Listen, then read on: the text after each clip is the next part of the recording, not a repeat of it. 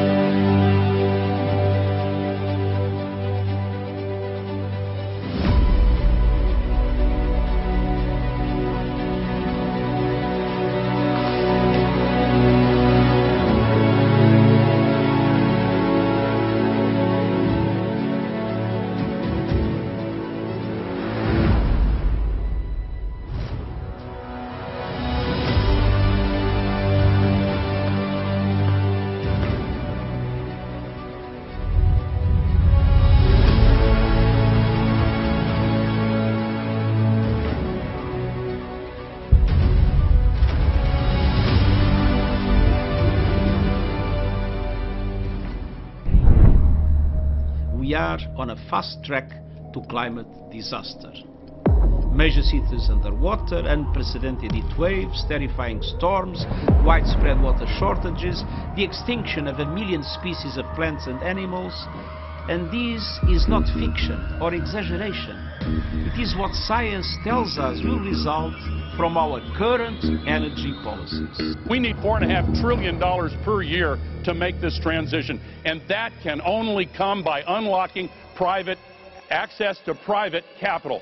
I ran for president because I believe we're in a battle for the soul of this nation. And the simple truth is, our soul will be troubled as long as systemic racism is allowed to persist. A movement has been growing to unite corporations, governments, and global institutions. Its purpose is to deal with issues like climate change, racism, inequality, and gun control. It is called ESG. You have to bring capitalism to the task.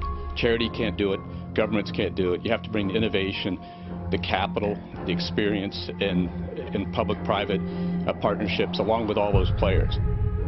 Let's also be clear. The future is not just happening. The future is built by us, by a powerful community as you here in this room.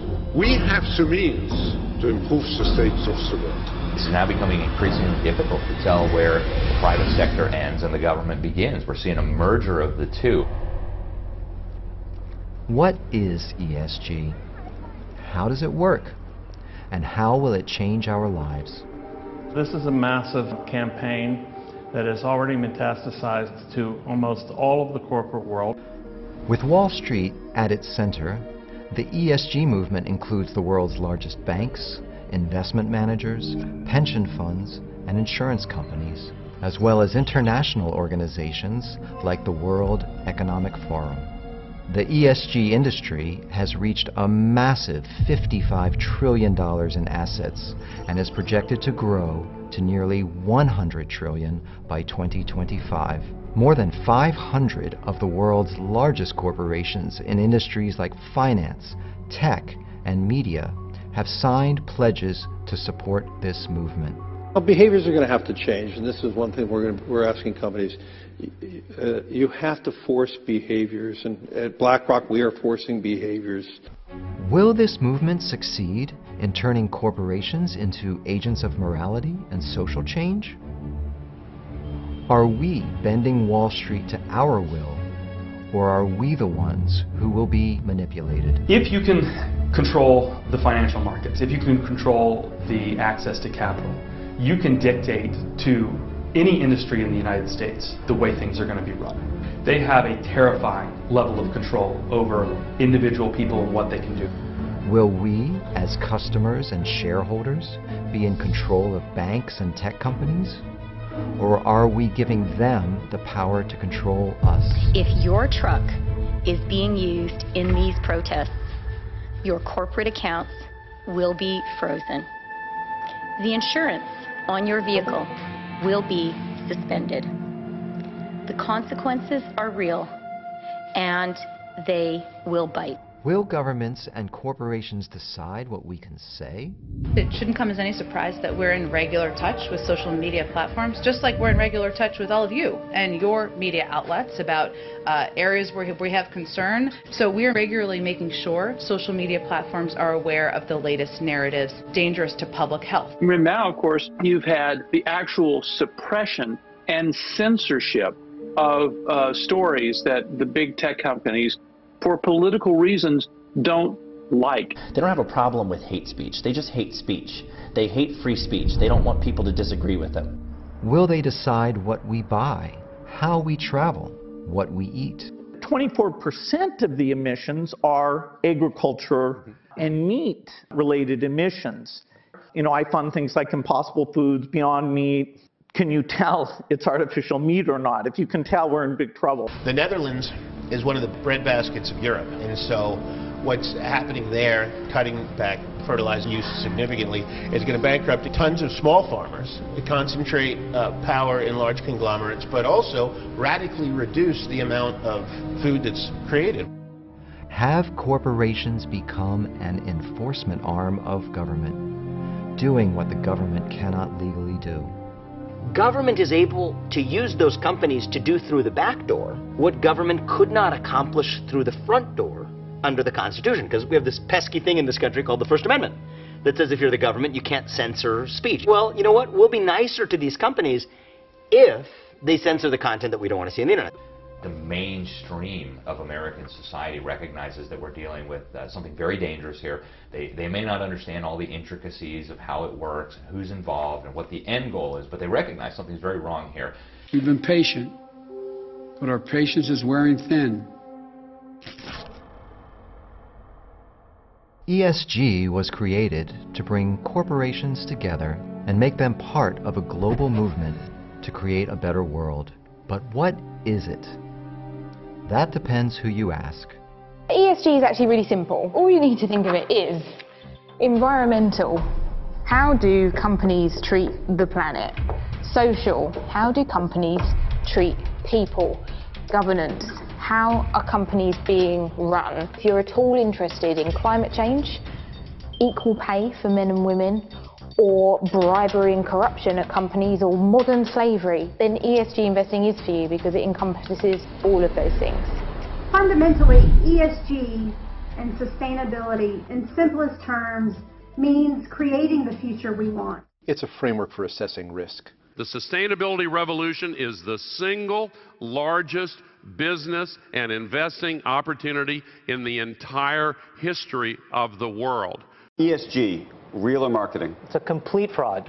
And we had about 448 different ESG related company engagements with boards and executive management last year. For us, it's much more of a risk mitigation tool. It's a fraud because it's not better for shareholders. It's not better for stockholders. Look, JP Morgan and Goldman Sachs both announced they're not going to do lending in the Arctic for drilling. I mean, how is that better for the shareholders of Goldman Sachs and JP Morgan?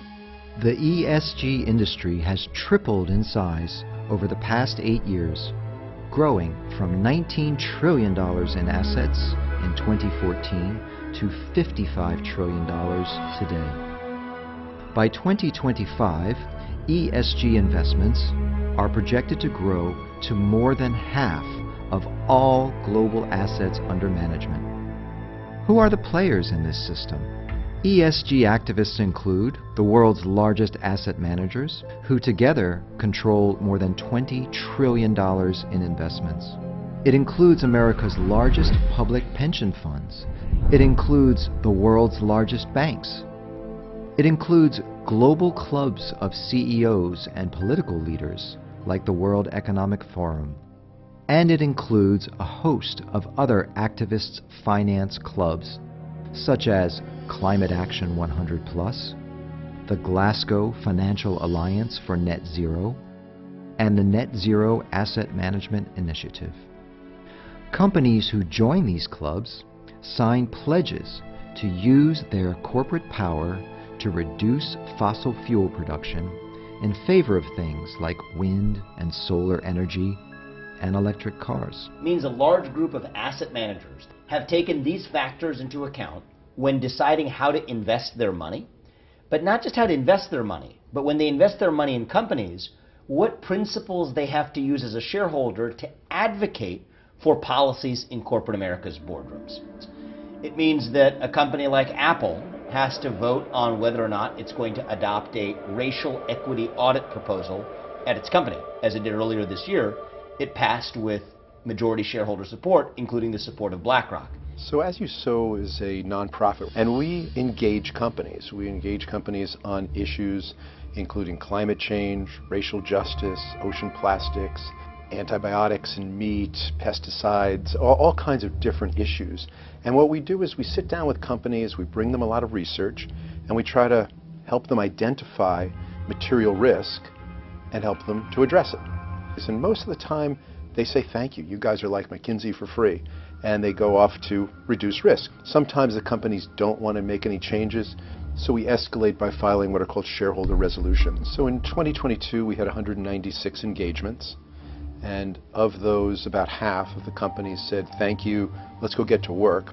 99 did not, and so we filed 99 resolutions. Of those, about half, once we filed it, said, you know, we really don't want all our shareholders to be thinking and talking about this. Let's go get to work. So we had about 50 resolutions that were voted on. And of those, we had 10 majority votes and about $2 trillion worth of shares were voted yes on our resolutions. The goals of ESG include disinvestment in fossil fuels, cutting pollution from farming, reducing the use of gas-powered cars, subsidizing wind, solar, and electric cars, fighting for social justice, racial and gender equity, DEI training, diversifying corporate boards by race, and gender, taking a stand on abortion, gun control, voting laws, and transgender rights. The World Economic Forum is perhaps the most prominent of the many global clubs that back the ESG movement. It brings corporate executives and politicians together once a year in Switzerland to agree how they will cooperate for common goals. Its founder and leader is a man named Klaus Schwab. World Economic Forum at the moment is mobilizing all its communities, um, also in preparation of our annual meeting in uh, 21, uh, related to the definition and design of policies which we have to follow in the post-corona era. Uh, we all know we need uh, to make the world more uh, resilient, more um, inclusive, and more sustainable. So the stakeholder concept, and particularly the ESGs, are a very important part of getting uh, business involved. Who are the members of the World Economic Forum? According to their website, 100 of the world's largest corporations have signed on as strategic partners. This includes the most dominant companies in banking and insurance, credit cards, energy, food, technology, heavy industry, manufacturing, pharmaceuticals, consulting, and consumer goods. Other strategic partners include George Soros's Open Society Foundations and the Bill and Melinda Gates Foundation all working together to promote ESG. Our research shows that companies that do well on ESG are, end up doing better or fail less. But the most important thing, it aligns capital. Aligns capitalism. It defines capitalism the way that people want to define it, which is stakeholder capitalism in solving the big problems of the world. What is stakeholder capitalism? In 2019, the Business Roundtable, a club that includes most of America's largest corporations, declared that their role would no longer be just serving the owners of the company. From now on, CEOs would take on a moral role and a political role as well. In January of 2020, the World Economic Forum basically came out with exactly the same thing the Business Roundtable had. They just called it something different. They called it a manifesto. and announce that this is the fourth industrial age, that the changes that are happening right now, the shift to stakeholder capitalism, is as important and on the scale of the shift to the industrial revolution. That this is a major shift where all the companies are moving toward a regenerative economy that's based on justice and sustainability. And the companies who actually make that transition will be the ones who succeed and therefore the ones you want to put your money into. And we're trying to help all these companies. Really, it's through the it's really through a birth process of a whole new economy. From now on, companies will focus on achieving ESG goals. How do we know how well they're doing in this? Well, a number of rating agencies have stepped up to give ESG ratings. And not only to companies, but also to countries and even to U.S. states. ESG ratings let investors know who is ESG compliant and who isn't.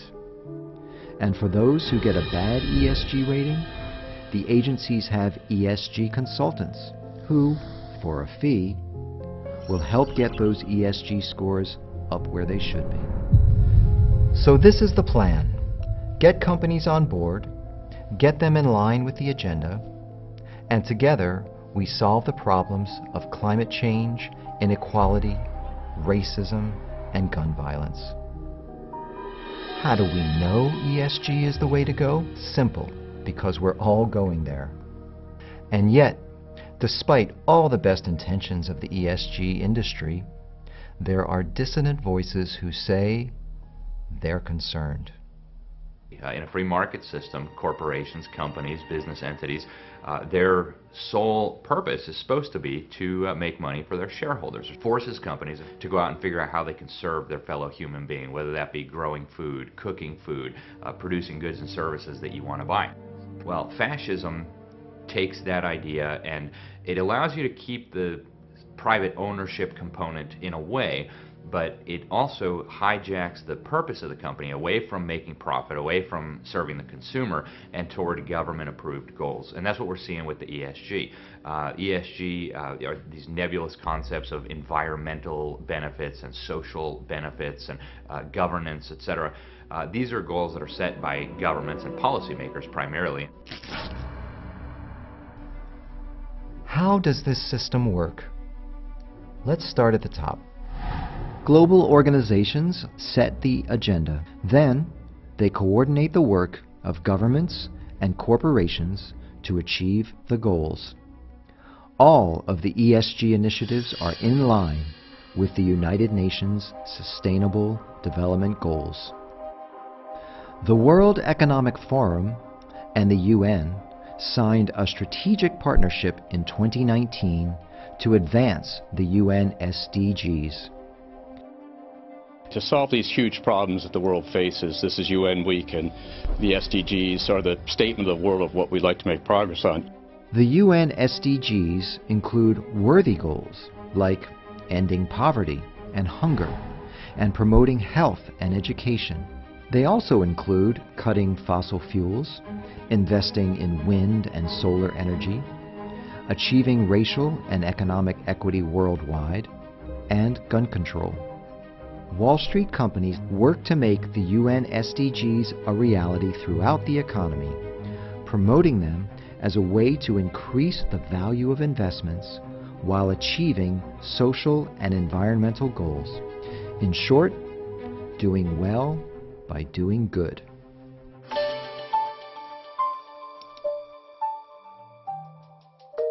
While measuring the alignment of investments to the UN SDGs is a complex and evolving task, we believe that their integration in investment decisions can help secure long-term financial performance. Redirecting capital towards UN SDGs could offer $12 trillion of market opportunity linked to our long-term social and environmental well-being. The people who control the flow of capital ultimately direct the flow of capital into every industry and shape the behavior of every industry. Because you know what? BlackRock and State Street and Vanguard, these are just three firms. It's actually a much bigger list than that, but just those top three control about $21 trillion. That's about the size of the U.S. GDP. So I think they, they're the, among the largest shareholders of nearly every company in the S&P 500. 20 to 30 percent of the voting power of many of the large companies in this country are wielded by the hands of those three firms. So if you have the gold, you make the rules. The people who control the flow of capital control the flow of values in the marketplace of ideas in corporate America. The way that uh, these fund managers use ESG to push progressive politics is multifaceted. The first and probably the most public is that they get to vote the shares that they're managing. The more quiet, sort of less public way is that they have what they call engagement meetings with corporate leadership on these issues. And when they show up, they don't say, hey, we're just representing ourselves. They say we represent ownership of you know, 7.5, 10, 20% of, the, of your publicly traded shares. BlackRock, State Street, and Vanguard put together would be the largest single shareholder in 90% of the S&P 500. So when your largest shareholder calls you and says, hey, I want a meeting and I've got some things I want you to be concerned about and focus on, you have to listen. To encourage the behavior that he wants to see, BlackRock CEO Larry Fink sends an annual letter to CEOs that sets the agenda for the coming year and lets them know the issues they should focus on. Well, if you read his annual letter to CEOs, Larry Fink actually thinks he needs to tell the world CEOs every year what BlackRock thinks so they know what to do. They don't he doesn't have to go around and go to every shareholder meeting. He just tells them what to do in a letter. And the letter the year before last said that we need to get to net zero carbon emissions by 2050, which will require a transformation of the entire economy. I, I don't remember voting for Larry Fink to transform the entire economy. I, I, I don't want him to transform the entire economy. We have the greatest economy in the history of the world. In addition to the world's largest asset managers, America's largest state pension funds, based in states like California and New York, have used the public pension money that they control to drive the ESG agenda. The ESG movement has created its own vested interests, giving rise to an entire industry on Wall Street for tracking, measuring, rating, and profiting from ESG. This includes rating agencies, consultants, accountants, proxy agents, and investment managers. For investment managers, the ESG movement has been especially lucrative. It allows them to charge higher fees because ESG funds are actively managed. Large Wall Street banks are not charitable institutions. They expect something in return for that. And then you look at which firms are rewarded with government packages like who gets the COVID 19 stimulus packages. A lot of that flowed through BlackRock. What we're seeing is a, a new revolving door in Washington. We're seeing uh, liberal activists, whether they're in the administration or on Capitol Hill, instead of leaving those positions and going to K Street to become lobbyists in Washington, what we're seeing now is they're going to Wall Street and they're using the enormous influence that these Wall Street firms have to really drive policy um, at the state and local level in a way they haven't done before. Brian Deese, who's head of uh, national economic policy for uh, the Biden administration. He's straight out of BlackRock. And you have Tom Donilon, who's now been put in charge of a significant portion of our foreign policy vis-a-vis China. And again, he comes right out of BlackRock. And as you go down the line, I mean, the Biden administration uh, has been heavily staffed by BlackRock alums. And in some cases, uh, it, it's even scary some of the issues that they handled when they were at BlackRock. Tom Donilon, for example, recommended to clients while he was there that, that they triple their exposure to China. And now he's in charge of a portion of the Biden administration's foreign policy vis-a-vis China. The Biden administration has been a strong advocate of the ESG agenda. Since Joe Biden assumed office, his administration has systematically altered the mission of virtually every federal agency toward the pursuit of environmental and racial goals. The U.S. Federal Reserve whose official mission is to fight inflation and keep unemployment low, has declared climate change and racial justice to be among its top priorities. The Fed's San Francisco office issued a statement that racial equity is central to the Fed's mission.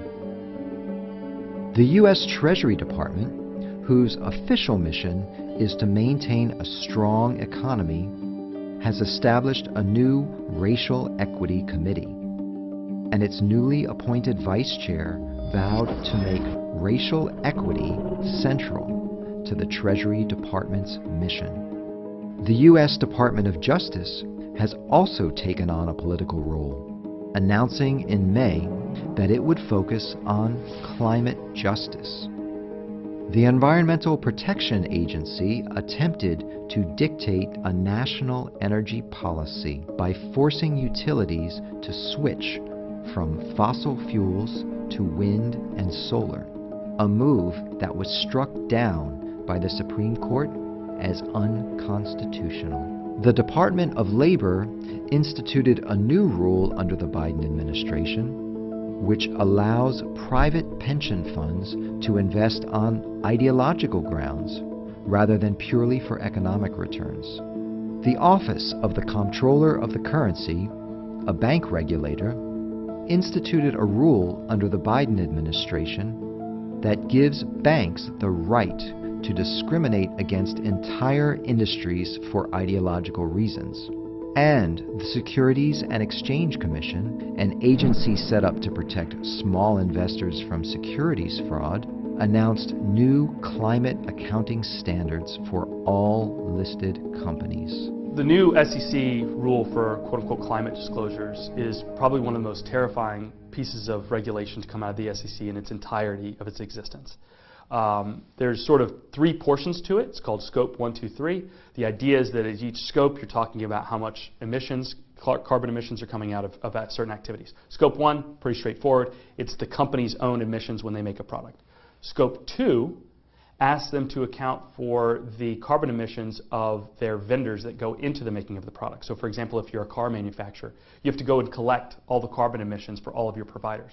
Well, here's what's particularly horrifying about that.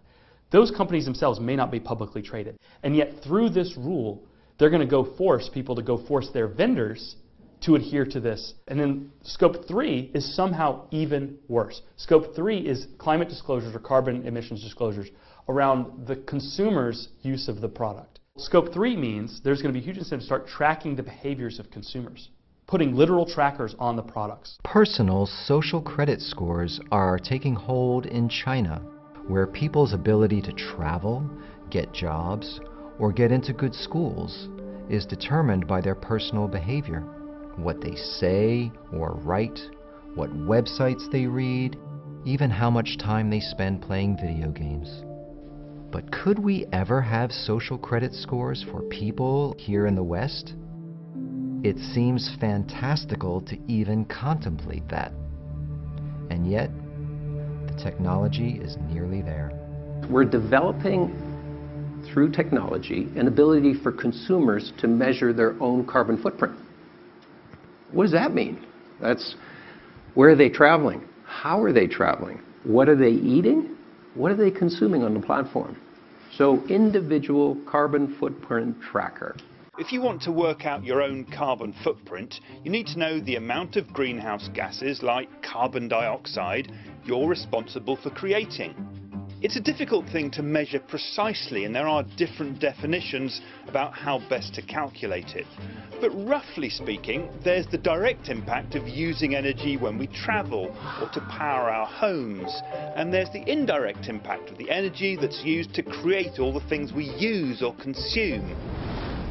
FICO, a company that calculates our personal credit scores for things like home and auto loans, predicts that ESG criteria will soon be a part of our personal credit scores. In this way, our personal carbon footprint could affect the rate at which we can get a bank loan, or even whether we can get a loan at all. Banks are becoming increasingly political. To achieve the goal of racial equity, Bank of America announced in September that it would provide mortgages to minority groups with no down payment required. An Australian bank recently took the lead in canceling loan programs for gasoline and diesel powered cars. A subsidiary of JP Morgan Chase was threatened with a boycott by Missouri's state treasurer for abruptly canceling payment services for a conservative political rally there. Gun control has been another area where banks have gotten political. It started under the Obama administration with a program called Operation Choke Point. Having failed to get Congress to pass his gun control agenda, President Obama arm twisted banks to do what he legally could not do. Operation Choke Point included threats from bank regulators against banks that lent to gun shops. Gun shops suddenly found their bank accounts terminated without cause or explanation. Operation Choke Point was officially ended by the Trump administration in 2017, but banks continue to discriminate against these industries today. We've seen that the major corporate banks, including Bank of America, JP Morgan Chase, Citigroup, uh, Wells Fargo, have, uh, have all been uh, adopting discriminatory policies against the firearm industry. They want to uh, instill some of these policies that are well beyond uh, what federal and state law already dictates. So what we're seeing is uh, corporate governance instead of governance by our elected leaders. Credit card companies have joined the fight. Visa, MasterCard, and American Express will now begin surveilling all sales from gun stores.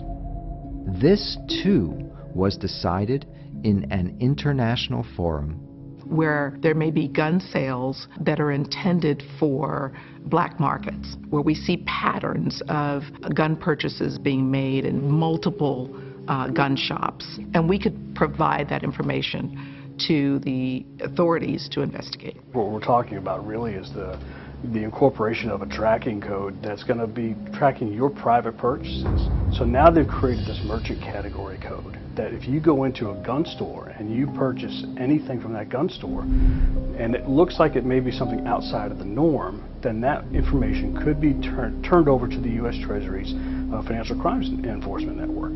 What we're talking about with this is a heavy-handed approach that's going to put people who are exercising their Second Amendment rights onto a government watch list simply for exercising that right.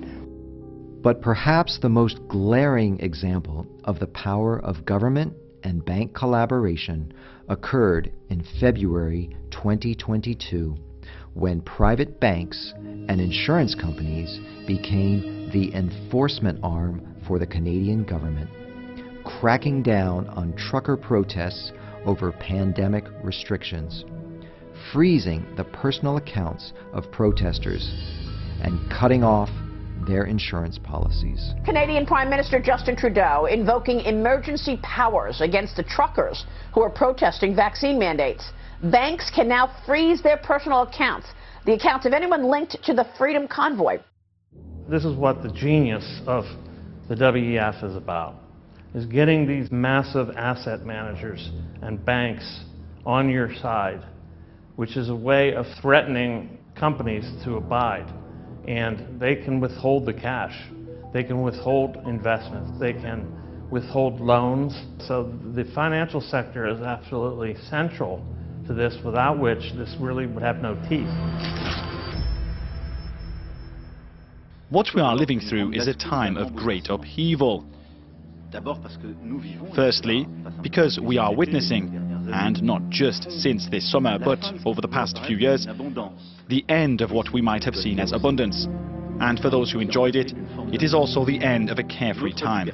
European leaders are once again passing decrees to flatten the curve. But this time, it's not for a pandemic. This time, it's to ration electricity in people's homes. And they are talking about not only a fuel shortage, but a food shortage as well. What we have to do is flatten the curve and uh, avoid the peak demands. We will propose a mandatory target for reducing electricity use at peak hours, and we will work very closely with the member states to achieve this. With regard to food shortage, yes, we did re- re- so talk about food shortages, and uh, and it's going to be real. Are world leaders correct? Are we now living in a time of a chronic decline in our living standards? Will the things that we once had in abundance become increasingly unaffordable? Developing news on the sky-high cost of gasoline. The average price of a gallon of self-serve regular gasoline creeping up to a record high again this morning, topping the previous high set June 14th. Now they are skyrocketing again, about to hit a new record high. People are angry, frustrated.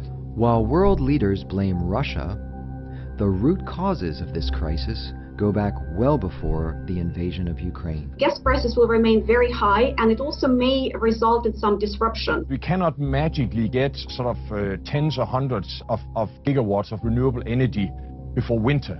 So it is a matter of saving energy, it's a matter of securing sources. There should be uh, more um, obligatory measures uh, to reduce uh, to reduce consumption. I think the effect of this crisis will be that Europe will be further down the path to emissions reductions than it would otherwise be. ESG is not an investment strategy. It's a disinvestment strategy. What ESG does is it goes to corporations and it tells them to get out of the business that they're actually in. For example, Exxon, pushing them out of the oil and gas discovery and recovery business, delivering reliable, affordable gasoline to American consumers, and pushes them into ridiculous, uh, supposedly green energy products that don't have a high return on investment, don't work for the American consumer. The nominees by Exxon of its board of directors were challenged by a small investment activist group called Engine Number One. Now, Engine Number One was backed by BlackRock, it was backed by State Street, it was backed by CalPERS and the, the pension funds. Those three activist challengers were successfully elected to the board with BlackRock and State Street backing and assistance. Brought in explicitly on a slate to move Exxon away from being a reliable energy producer, the king of uh, reliable energy producers, and instead waste its shareholders' money on technologies that aren't particularly clean, certainly aren't reliable, and certainly aren't yet anything like feasible. Investment in America's oil and gas industry has been steadily declining as the United States systematically restricts the supply of capital and reduces its ability to produce fossil fuels. America's ability to refine oil has also experienced a dramatic decline in the past several years as refineries close across the U.S. American refining capacity has fallen by more than 1 million barrels per day since 2020. Part of the reason is overinvestment in energy production before the pandemic, which caused fossil fuel prices to plummet and pushed some oil companies into bankruptcy. But much of this decline stems from the fact that oil and gas producers know they are being phased out despite the growing demand for fossil fuels around the world. For people around the globe, the result is shortages of fuel where there had once been abundance. Can wind and solar energy fill the gap? Germany has taken the lead among Western nations in implementing climate-based restrictions on energy, banning fracking, investing heavily in wind and solar, and shutting down nuclear plants. Germany is now facing critical energy shortages with plans to ration fuel and perhaps make choices whether to keep companies operating or heat people's homes this winter. Germans say it's because Russia cut off its energy exports. But across the globe, California has gone down this same path with similar results. We've had increasing number of blackouts in California the last two years, which is pretty terrible for such a rich, large economy like Californians to have blackouts at all. We should not be having power outages, and yet we are. And the reason is is because we have spent so much money on weather-dependent renewable energy sources, mostly solar, that we didn't spend the money to maintain reliable power plants like natural gas and nuclear plants, and in fact are trying to are uh, seeking to shut down another nuclear plant. So there's the idea has been that they would use this large wind farm off the central coast of California to replace Diablo Canyon nuclear plant, but that's totally ridiculous because first of all, it would only provide half the power total of, of Diablo Canyon But the other issue is that you can't replace a reliable source of energy with an unreliable one, with one that depends on the weather, on the wind or the sun. And the reason is is that we saw it last summer. We had rolling blackouts in California because we didn't have enough energy because we had shut down so many natural gas plants and nuclear plants. We saw it also in Texas. They had spent too much money on wind turbines, not enough on reliable energy sources, and they had power outages that actually killed people during the winter. More recently, California took steps to ban the sale of gasoline-powered cars, while at the same time telling residents there was not enough electricity to charge their electric cars during the day. As critical as energy is in our daily lives, even more essential is food. One of the goals of the ESG movement is to transition farmers toward what they call regenerative agriculture. The push for regenerative agriculture comes from the UN Food and Agricultural Organization and the UN Intergovernmental Panel on Climate Change. They stated that in order to reach the goal of net zero emissions by 2050, there must be deep reductions in agricultural emissions. Over the past few years, Nestle has launched a series of pilot programs in over a dozen markets, all with the idea that by working closely with farmers such as David, emissions can be reduced at the source. Before you scale things up, you have to actually go through a period of intense trial and error and piloting solutions.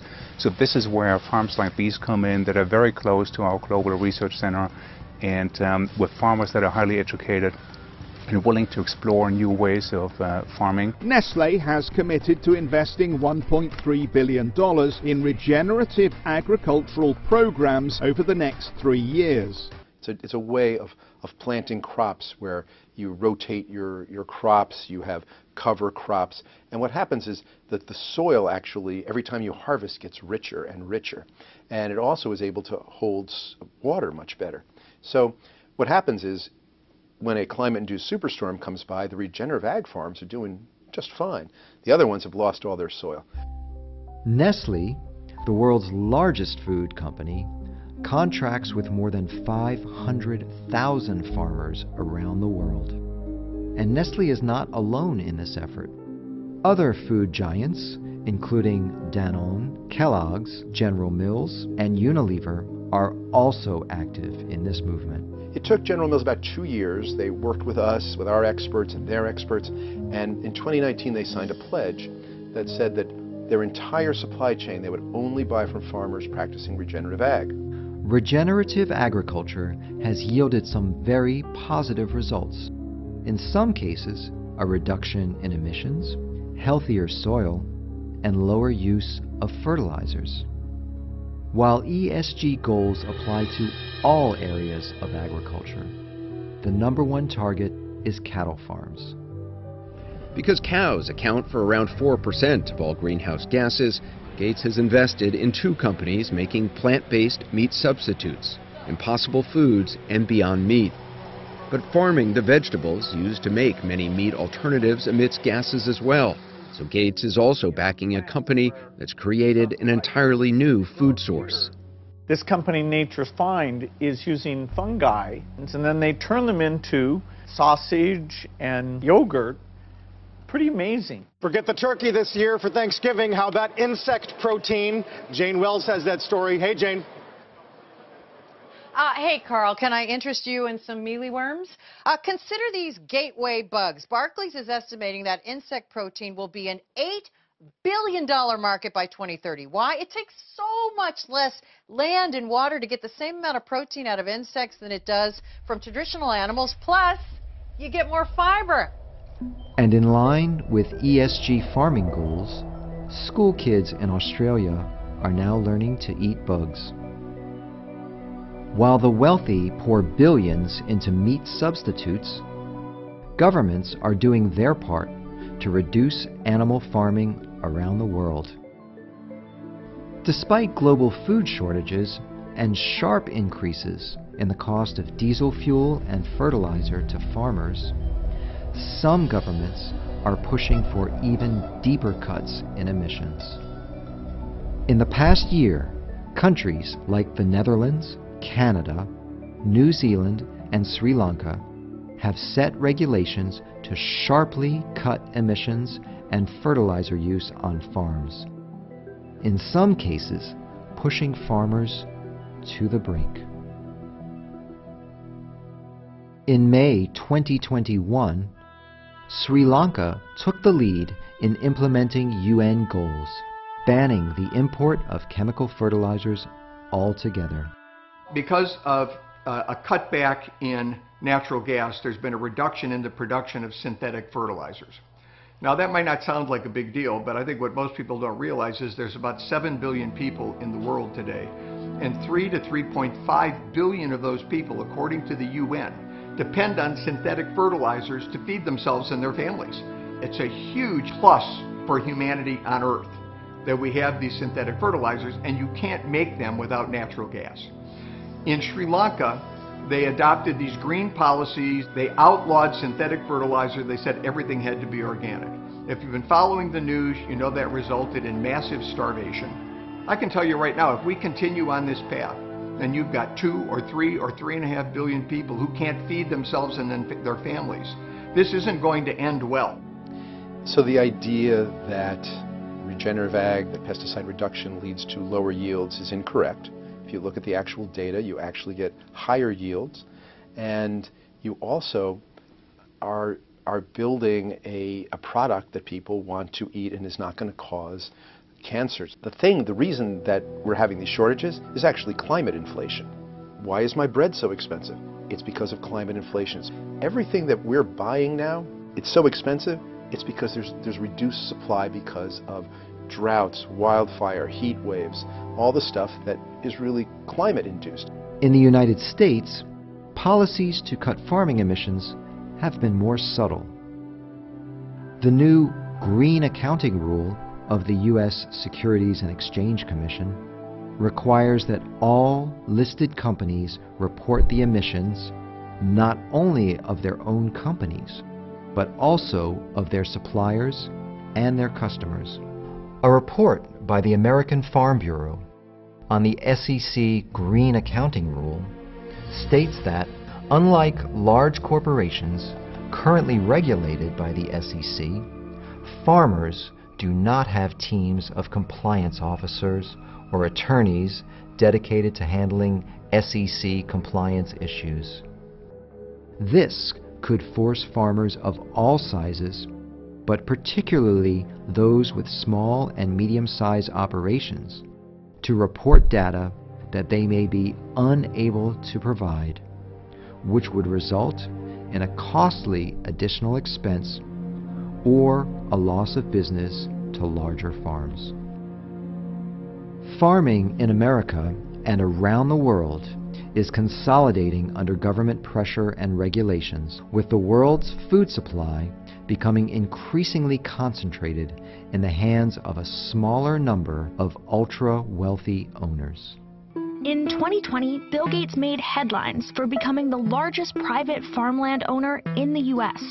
He had accumulated more than 269,000 acres of farmland across 18 states in less than a decade, shielding his purchase by buying up land through shell companies. Bill Gates is just one of a number of super wealthy investors and global investment funds buying up farmland in America. That's generally what these, these massive Democrat policies do. They generally empower large corporations, large conglomerates, and uh, disempower small businesses. That's what will happen with these kinds of regulations. You'll find that the only the large conglomerates, the huge corporations, can comply with these regulatory requirements and they'll put small farmers out of business. Basically, you're gutting the middle class by getting rid of small business. Those small businesses won't be able to keep up with ESG reporting. And so what that'll do is hollow out the middle, leaving this kind of top-heavy system where there's an oligarchy on top and a kind of actually existing socialism on the ground for the majority. From an economic perspective, this is going to radically decrease our material well-being, our levels of prosperity, uh, but it's also even more dangerous, I think, from a political perspective, where instead of having multiple power centers that kind of keep each other in balance and in check, uh, they're all merging into one monster. Do you really want Larry Fink and Jamie Dimon deciding what's good or bad for the world? That's what you've done. You you've outsourced what should be your responsibility as a voter, as I mean, as a citizen, to CEOs of companies. Nothing good has ever come out of doing that. And when it comes to the gas prices, uh, we're going through an incredible transition that is taking place that God willing when it's over will be stronger and the world will be stronger and less reliant on fossil fuels. This incredible transition that Biden speaks about has been painful, especially for those who struggle to pay the increasing costs. But we are told we will emerge in a better, cleaner place. Will we? The idea is that renewables are better for the environment, but it turns out that they take three to 400 times more land from solar panels than from a nuclear or natural gas plant. They require 17 times more steel and about the same amount more cement than does a nuclear plant. And then you're right, all of that additional materials becomes waste on the back end. The state of California has for almost a decade been figuring out what to do with all the used solar panels because as soon as you remove them from your roof, they become hazardous waste. It's about 300 times more waste from solar panels as from nuclear. A report by the World Economic Forum states that to meet the Paris Accords climate goals and limit global warming to 1.5 degrees Celsius, 100 million electric cars will have to be built by 2030. However, the report also notes that the production of lithium ion batteries for electric cars emits twice as much CO2 and uses double the amount of energy as building a gasoline powered car. This creates what is called a carbon debt for electric vehicles. A carbon debt means that in countries like the US and Germany, the average person will have to drive an electric car for nine years or 80,000 miles to make up for the extra CO2 emissions that came from building it compared to a diesel powered car and half as much for a gasoline powered car. The report also states that battery production causes more environmental damage than carbon emissions alone. Dust, fumes, wastewater, and other environmental impacts from cobalt mining in the Democratic Republic of the Congo, water shortage, and toxic spills from lithium mining in Latin America, a heavily polluted river due to nickel mining in Russia, and air pollution in northeastern China. The use of wind, solar, and electric cars reduces emissions in the places that use them, but increases emissions in countries like China that manufacture them. Are we doing nothing more than exporting CO2 emissions to China? And if the benefits to the environment are questionable, is ESG at least good for shareholders, for the people saving for retirement through 401ks and pension funds?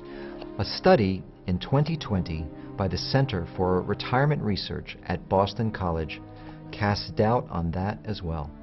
The study found that while two thirds of public pension funds invested for social or environmental goals, ESG investments reduce annual returns by 70 to 90 basis points. Some CEOs have found that far from benefiting their company or their stock price, political activism is not welcomed either by employees or customers. While some applauded the Walt Disney Company's activism in favor of sex education in elementary schools, a large number of its employees and customers were offended. The decision by Coca Cola, Delta Airlines, and Major League Baseball to fight against voter ID laws in Georgia also alienated a large number of their customers. When Coca-Cola came out with, and opposed the Georgia voting law, and they also implemented a critical race theory HR policy internally at Coca-Cola. Uh, a poll came out shortly after that showing that 37% of Americans said that they were less likely to buy Coke products after those positions were taken. Well, I'd love to have been at the board meeting where the CEO comes in and explains to the board uh, why all of a sudden 37% of Americans are not uh, interested or less interested in buying Coca-Cola products. Disney saw its stock drop like a rock. You know, people that had loved Disney for years are now refusing to go. And, and it's not because Disney has bad amusement parks. It's because, because Disney took unnecessarily and absurdly and ridiculously took and is taking positions that are alienating its customers. PayPal is another activist company that is now facing a backlash for its political positions.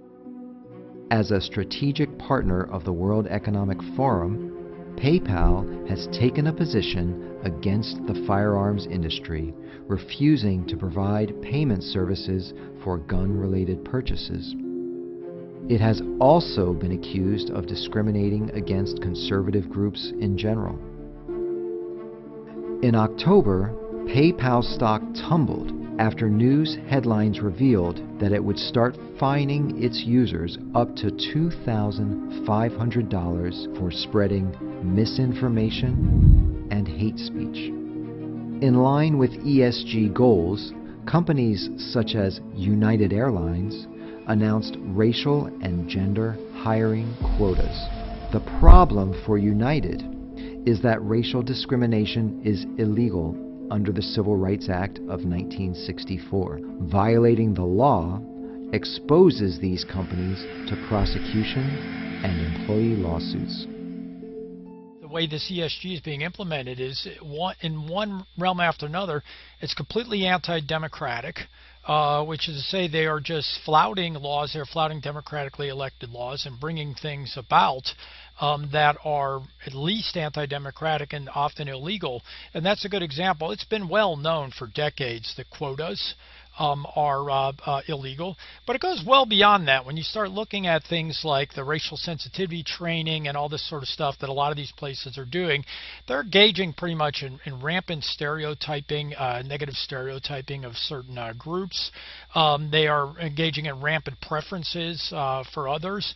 Um, all, all of this runs um, pretty clearly up against existing civil rights laws. CEOs that follow ESG principles may be steering their companies into dangerous waters. Some lawsuits um, have been filed. Some people have started looking at this. For example, uh, there was a shareholder action against uh, Coca Cola um, when they had their sort of Act Less White campaign. Um, some activist shareholders filed a lawsuit and basically said when you do that, you are risking litigation. You're risking liability for this uh, for this company, and so you know just pretending like the laws don't apply to this situation aren't going to get you off the hook. BlackRock is not the worst offender in the industry. I would actually tell you that probably we're better than average. The issue is that the entire system doesn't work, and where BlackRock is culpable is that it's promoting a thesis that tells people that these products have social impact. And I can't stress enough, there is no evidence that any ESG ETF has any positive social impact that I've seen. There's no evidence that by buying a low carbon ETF, you are actually going to lower emissions. If ESG is not succeeding in creating a cleaner, more peaceful, and prosperous world for all, if it is leading us to shortages and crises, why do our leaders continue to push it? The totalitarians are, are masters at this. Uh, they create policies that cause major problems and then they step in and pose as saviors who are going to save us from the problems that they created. Many countries argue, including Italy and France, that a gas price cap would be uh, very beneficial for Europe as it would bring down the price of gas uh, into the continent. I think Venezuela is really the epitome of this. You had government policy causing huge shortages, causing massive inflation, right? They're printing currency like it's going out of style. Prices, of course, are skyrocketing. So now we need price controls. You can't sell a bag of rice for more than X number of bolivares. What happens then? There's no rice on the shelves. And so what happens is the government then seizes that as a pretext to create even more government, to take even more control, and also as a pretext to persecute enemies of the regime. So imagine what happened in Venezuela happening on a global scale, and I think you really get a sense of the vision that these predators uh, want to implement. So you follow these UN policies, you end up uh, creating massive shortages, and then the shortages are used to, first of all, create dependence. Right? Dependent people are much easier to control than independent people, and that goes back to the war on farming too. I think that's one of the reasons they want to wipe out the independent producers. Independent people um, can say no. Right? Uh, people who are dependent on government, on mega corporations, do not have that ability. If your children are hungry, you'll be willing to give up just about anything, any freedom, any property. So what we're dealing now with is excessive speculation driving oil prices up, not supply and demand. We're seeing the same thing in the United States too, just not quite at as large a scale. But uh, for example, the Biden administration knocking out big parts of our energy supply and big parts of our energy infrastructure, even our, our electricity generation, under the guise of saving us from global warming. They say, oh look, power prices are surging. Well, now you can't afford your electricity. Well, hey, I have an idea. Let's expand the welfare system so that you can now afford your electricity. And we see people like Senator Elizabeth Warren and, and uh, Bernie Sanders saying that uh, the reason prices are going up is because evil capitalists are ripping you off. There's no time for profiteering or price gouging. I want to be clear about what we'll not tolerate. These are big arc increases that really hit a budget hard. This is the reason that we need Build Back Better. As Americans, our right to speak freely is one of our most fundamental and cherished rights. The government cannot censor us. But can corporations take on this role on behalf of government? We partnered with Google, for example. If you Google climate change, you will, at the top of your search, you will get all kinds of UN resources. We started this partnership when we were shocked to see that when we Googled climate change, we were getting incredibly distorted uh, information right at the top. So we, we're becoming much more proactive. Um, you know, we own the science and we think that the world, you know, should know it. The drive to control speech goes beyond climate change to include social and political views we're a nonpartisan grassroots organization founded by two moms. Uh, Tina and I both served as school board members, and we saw parents all across the country that wanted to advocate and make a difference in their community, uh, that felt very alienated from their children's education, but didn't know how to get involved. And we decided to start Moms for Liberty. So in January of 2021, we launched this group with two original chapters in our own hometowns, and now we have 230 chapters in 40 states with over 100,000 active members across the country. First, I'd like to say that I, I, think we embrace what's best about social media, and there have been wonderful parts uh, of us engaging in social media. It's helped us to grow our membership tremendously, and the age of information has allowed parents all over the country to, to talk to each other and to share their experiences and to learn from their advocacy in so many ways. Um, the unfortunate thing has been when social media has sought to quiet us uh, or to censor our, our information. So um, pretty early on in our existence, we were um, we have a lot of different chapters on Facebook, um, and some of those chapters were started getting suspended one chapter had just launched and had just set up a page the day before and literally had only said, this is when our school board meeting is, please join us. And, that chapter uh, was taken down. We have had a few issues with PayPal. In April, a good friend of our organization, a constitutional attorney, writes a blog uh, called Coffee and COVID. And so he had done a, an all call to his members to donate to us, to help us.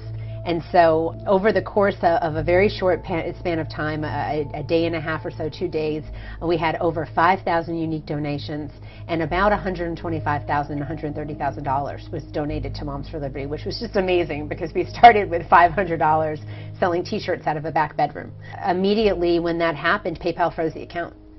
And wouldn't let us access any of the funds that had been donated to us. It, it, seemed for a time that every time I would go on TV and do an interview and mention Moms for Liberty or try to direct people to the store or direct people to start a chapter, uh, that our website would be attacked and it would go down. Well, our tagline is fake news you can trust. We do news satire, so we're the most popular satire site on the internet at the moment. But yeah, we, take we take a look at whatever the current events are, you know, the political figures of the day, the issues of the day, we satirize them. The tech industry, I, I would say probably the thing that they've done that makes it most difficult to do what we do is implement speech codes that have their ideology baked into them. Um, and I can give you a, a specific example. I mean, we, we are, we're currently locked out of our Twitter account because we made a joke about uh, this real world story. USA Today had named Rachel Levine, who's this transgender health admiral in the Biden administration, USA Today had named Rachel Levine Woman of the Year. And we countered that with a satirical article saying Rachel Levine was our pick for Man of the Year. And Twitter has a policy against misgendering. They consider it hateful conduct. They consider that joke misgendering. But what they're doing there is they're essentially smuggling their ideology into their terms of service and saying that you have to only affirm these things. You can't deny these things. You have to affirm them or just stay silent. Well, one of the responsibilities that I think satirists have is to poke holes in a popular narrative. We're supposed to look at whatever the powers that be are trying to push on all of us and examine it and, and, scrutinize it, hold it up to mockery. That's our job. We're actually prohibited from doing that because the powers that be that are putting these ideas down on you are working in concert with the big tech companies to make sure that you can't do that. You have to affirm these things. You can't even joke about them. So basically, comedy is outlawed. We used to use MailChimp for our newsletter delivery. We got flagged for misinformation, sending misinformation. We were threatened with, you know, having our account suspended there. And these are, we're, we're a satire site. All of our stories are false because they're jokes. We had this other email platform and uh, they permanently uh, suspended us for violating their terms of service and wouldn't tell us why. You know, when you have social media platforms, you can build a huge following, but you don't own your audience. They own your audience. They're just giving you access to it. We can have generate millions of followers on Facebook, but we post things there now that they don't show to anybody. We've asked Facebook directly if, if they've given us a low quality score because our, our articles no longer reach anyone. They used to go viral, but they're not reaching any people anymore. And they won't answer these questions transparently. The tech companies, to some extent, are just an arm of the people in positions of power in government. There is 98% ideological conformity amongst the employees at these companies and they're, they're to some extent completely blind to the biases that they have. They just think they're doing what's good and right. But from but what, what that ends up resulting in in practice is everyone who disagrees with them is banned for either hateful conduct or misinformation. A couple of the steps that we have, um, you know, that could be constructive for the public health uh, of the country are uh, providing uh, for, for Facebook or other platforms to measure and publicly share the impact of misinformation on their platform uh, and the audience it's reaching. Uh, also with the public, with all of you, um, to create robust enforcement strategies that bridge their properties and provide transparency about rules. You shouldn't be banned from one platform and not others uh, if you for uh, uh, providing misinformation out there. Taking faster act action against harmful posts. As you all know, information travels quite quickly. If it's up there for days and days and days, when people see it, you know, it's hard to put that back in a box. And of course, promoting quality information algorithms. I don't know how they work, but they all do know how they work. Um, so those are some of the steps that we uh, think could be constructive for public health, for public information, uh, for public, uh, and you know, the right of the public to know.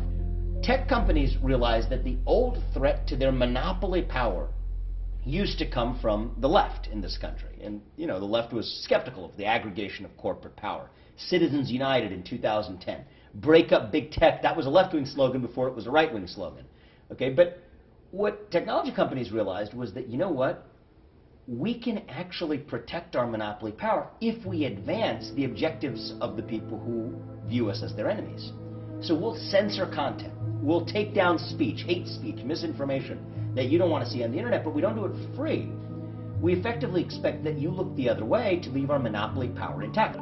What they get is this possibility that knowing that the market is now rigged, you're not really mostly worried about customers or shareholders. Your primary concern is who, who has my back. And the state is that entity who will bail you out if necessary, support your efforts, and help you to get rid of competitors, as in the case of social media. Uh, we see the collusion going on between the federal government and, and Facebook, Twitter, and so forth.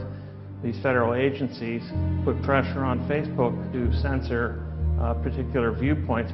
Those companies that reflect and reiterate state narratives will be rewarded, and those that don't will be punished. Federal judge giving the White House 21 days to turn over emails from officials, including Dr. Tony Fauci and Press Secretary Karine Jean-Pierre, that were sent to social media companies. It's all part of a lawsuit filed by attorneys general of Missouri and Louisiana accusing the administration of colluding with big technology companies to censor information on Hunter Biden's laptop, COVID-19, free speech on elections, you name it, they censored it. I believe this may be one of the biggest cases to reach the United States Supreme Court in this century. Why? Because if the government can compel media outlets on what they can and can't say and what the American public sees and doesn't see or reads and doesn't read, then we are absolutely in a tyrannical style government. This is one of the most important lawsuits, I think, of, of maybe our lifetime. The government has fought tooth and nail to prevent the public from finding out how they are pressuring private uh, social media companies. This has really just emerged in the last few weeks uh, as part of this litigation. And I think one of the reasons why there hasn't been as much litigation in the past is I, I just don't think people realized or didn't dawn on them the degree of uh, of the the bad behavior uh, by these companies and their collusion uh, with each other, and the degree uh, to which the government um, has been leaning on them as well. We know that the government doesn't have the ability to censor speech, especially political speech. And so they can't go out there and force these companies or compel these companies, and, and they do so under duress because we know that they, they they regulate these companies. We know the power of the federal government. And look, what we found since then is that this reached into the, the, the law enforcement arm of the federal government, the FBI and the Department of Justice. They're doing everything they can to scratch and claw and fight to keep us from getting any of this information. Uh, remember, this is our government, supposedly. Um, and so, you know, the U.S. Department of Justice and Attorney General are claiming that there's some sort of privilege to the information that we're looking for. I would remind the U.S. Attorney General that there is no privilege for violating an American's First Amendment rights. We see this uh, in these cases, in these cases where the government has leaned on these, uh, you know, Twitter, Facebook, uh, these companies to censor speech that the government deems misinformation. Um, and it's pretty clear that they're not just um, suggesting uh, that they're they've got all kind of regulatory tools and they've shown a willingness to use them to uh, force their will on um, on private actors. Um, and that's why this case is so important is we need to start taking this problem of the regulatory state seriously um, and recognize that the, that the old ideas of how we try to regulate government action um, may not be enough to, to, to understand the lawlessness and the abusiveness of the modern regulatory state. While state AGs pursue legal remedies, a growing number of states have now introduced or passed laws against ideological investing of state pension money effectively prohibiting ESG investments from public funds. In August, the state of Florida went one step further and took away the ability of asset managers to vote the shares owned by Florida pensioners and employees, as well as prohibiting political discrimination against employees. A public spat between the Disney Corporation and Florida Governor Ron DeSantis made headlines in April when Disney CEO Bob Chapek publicly fought against a Florida law that prohibits teaching of sexual topics to children in grades kindergarten through third grade. Disney's CEO Bob Chapek initially non-committal, saying after the governor signed the bill into law, our goal as a company is for this law to be repealed by the legislature or struck down in the courts. This state is governed by the interests of the people of the state of Florida. It is not based on the demands of California corporate executives. We don't vote on CEOs. We don't vote on some global uh, world forum. This is the United States of America. We intend to, to elect through an election system, through a democratic process, people that go to Congress or go to our state capitals. We elect governors and presidents to basically execute the policies that are created in our capitals in a transparent manner, right? Remember, laws are created through a very transparent, open forum. We don't know what goes on in these corporate, corporate boardrooms. We don't know the background of these people. We don't know the underlying investments or the other kind of maybe nefarious activities that may, may be going on. Other conservative states have joined in the effort to fight ESG, even as liberal states double down on their support for it. Wall Street giants like BlackRock, State Street, Vanguard, JP Morgan, Citibank, Goldman Sachs, and Morgan Stanley have become the subject of state efforts to stop discriminatory lending and ideological investing. West Virginia has been one of the leading states in this effort. If we find a financial institution that is boycotting the fossil fuel industry. They refuse to lend money or finance the fossil fuel industry just based on this greenhouse gas emission or climate pledge or what have you. And in practice, they're not lending to those industries, not because of their finances, uh, but because of their political views, then they will be placed on the restricted financial institution list. Once on that list, their contracts are then canceled, they're terminated, and then they shall not and will not be able to bid on any future state contracts here in the state of West Virginia unless they change their tune. In October, Missouri became the fifth state after Utah, Arkansas, Louisiana, and Texas to boycott BlackRock funds. As a result of actions like these, financial analyst UBS downgraded BlackRock stock, citing its over-reliance on ESG ideology. In August, 19 state attorneys general sent a letter to BlackRock accusing the asset manager of pressuring companies to divest from fossil fuels. They stated, BlackRock has used citizens' assets to pressure companies to comply with international agreements such as the Paris Agreement that force the phase out of fossil fuels, increase energy prices, drive inflation, and weaken the national security of the United States. In response, BlackRock denied that it has used its influence to hurt oil and gas companies. BlackRock reiterated that companies that take a forward-looking position with respect to climate risk and its implications for the energy transition will generate better long-term financial outcomes. BlackRock said this is so because governments representing over 90% of global GDP have committed to move to net zero in the coming decades. The political risks exist because they're creating the political risks on the other side of the movement. So you get the Chuck Schumers, the Bernie Sanders to adopt a really aggressive anti-oil and gas agenda, well, yeah, then maybe there is risk. But if you don't create that risk, you don't try to ban the internal combustion engine, well, gasoline's a good, you know, good investment. America's courts recently stepped into this conflict, pushing back against the expansion of the Biden administration into the private sector. In West Virginia versus EPA, the Supreme Court ruled that federal agencies could not force utilities to switch from fossil fuels to wind and solar.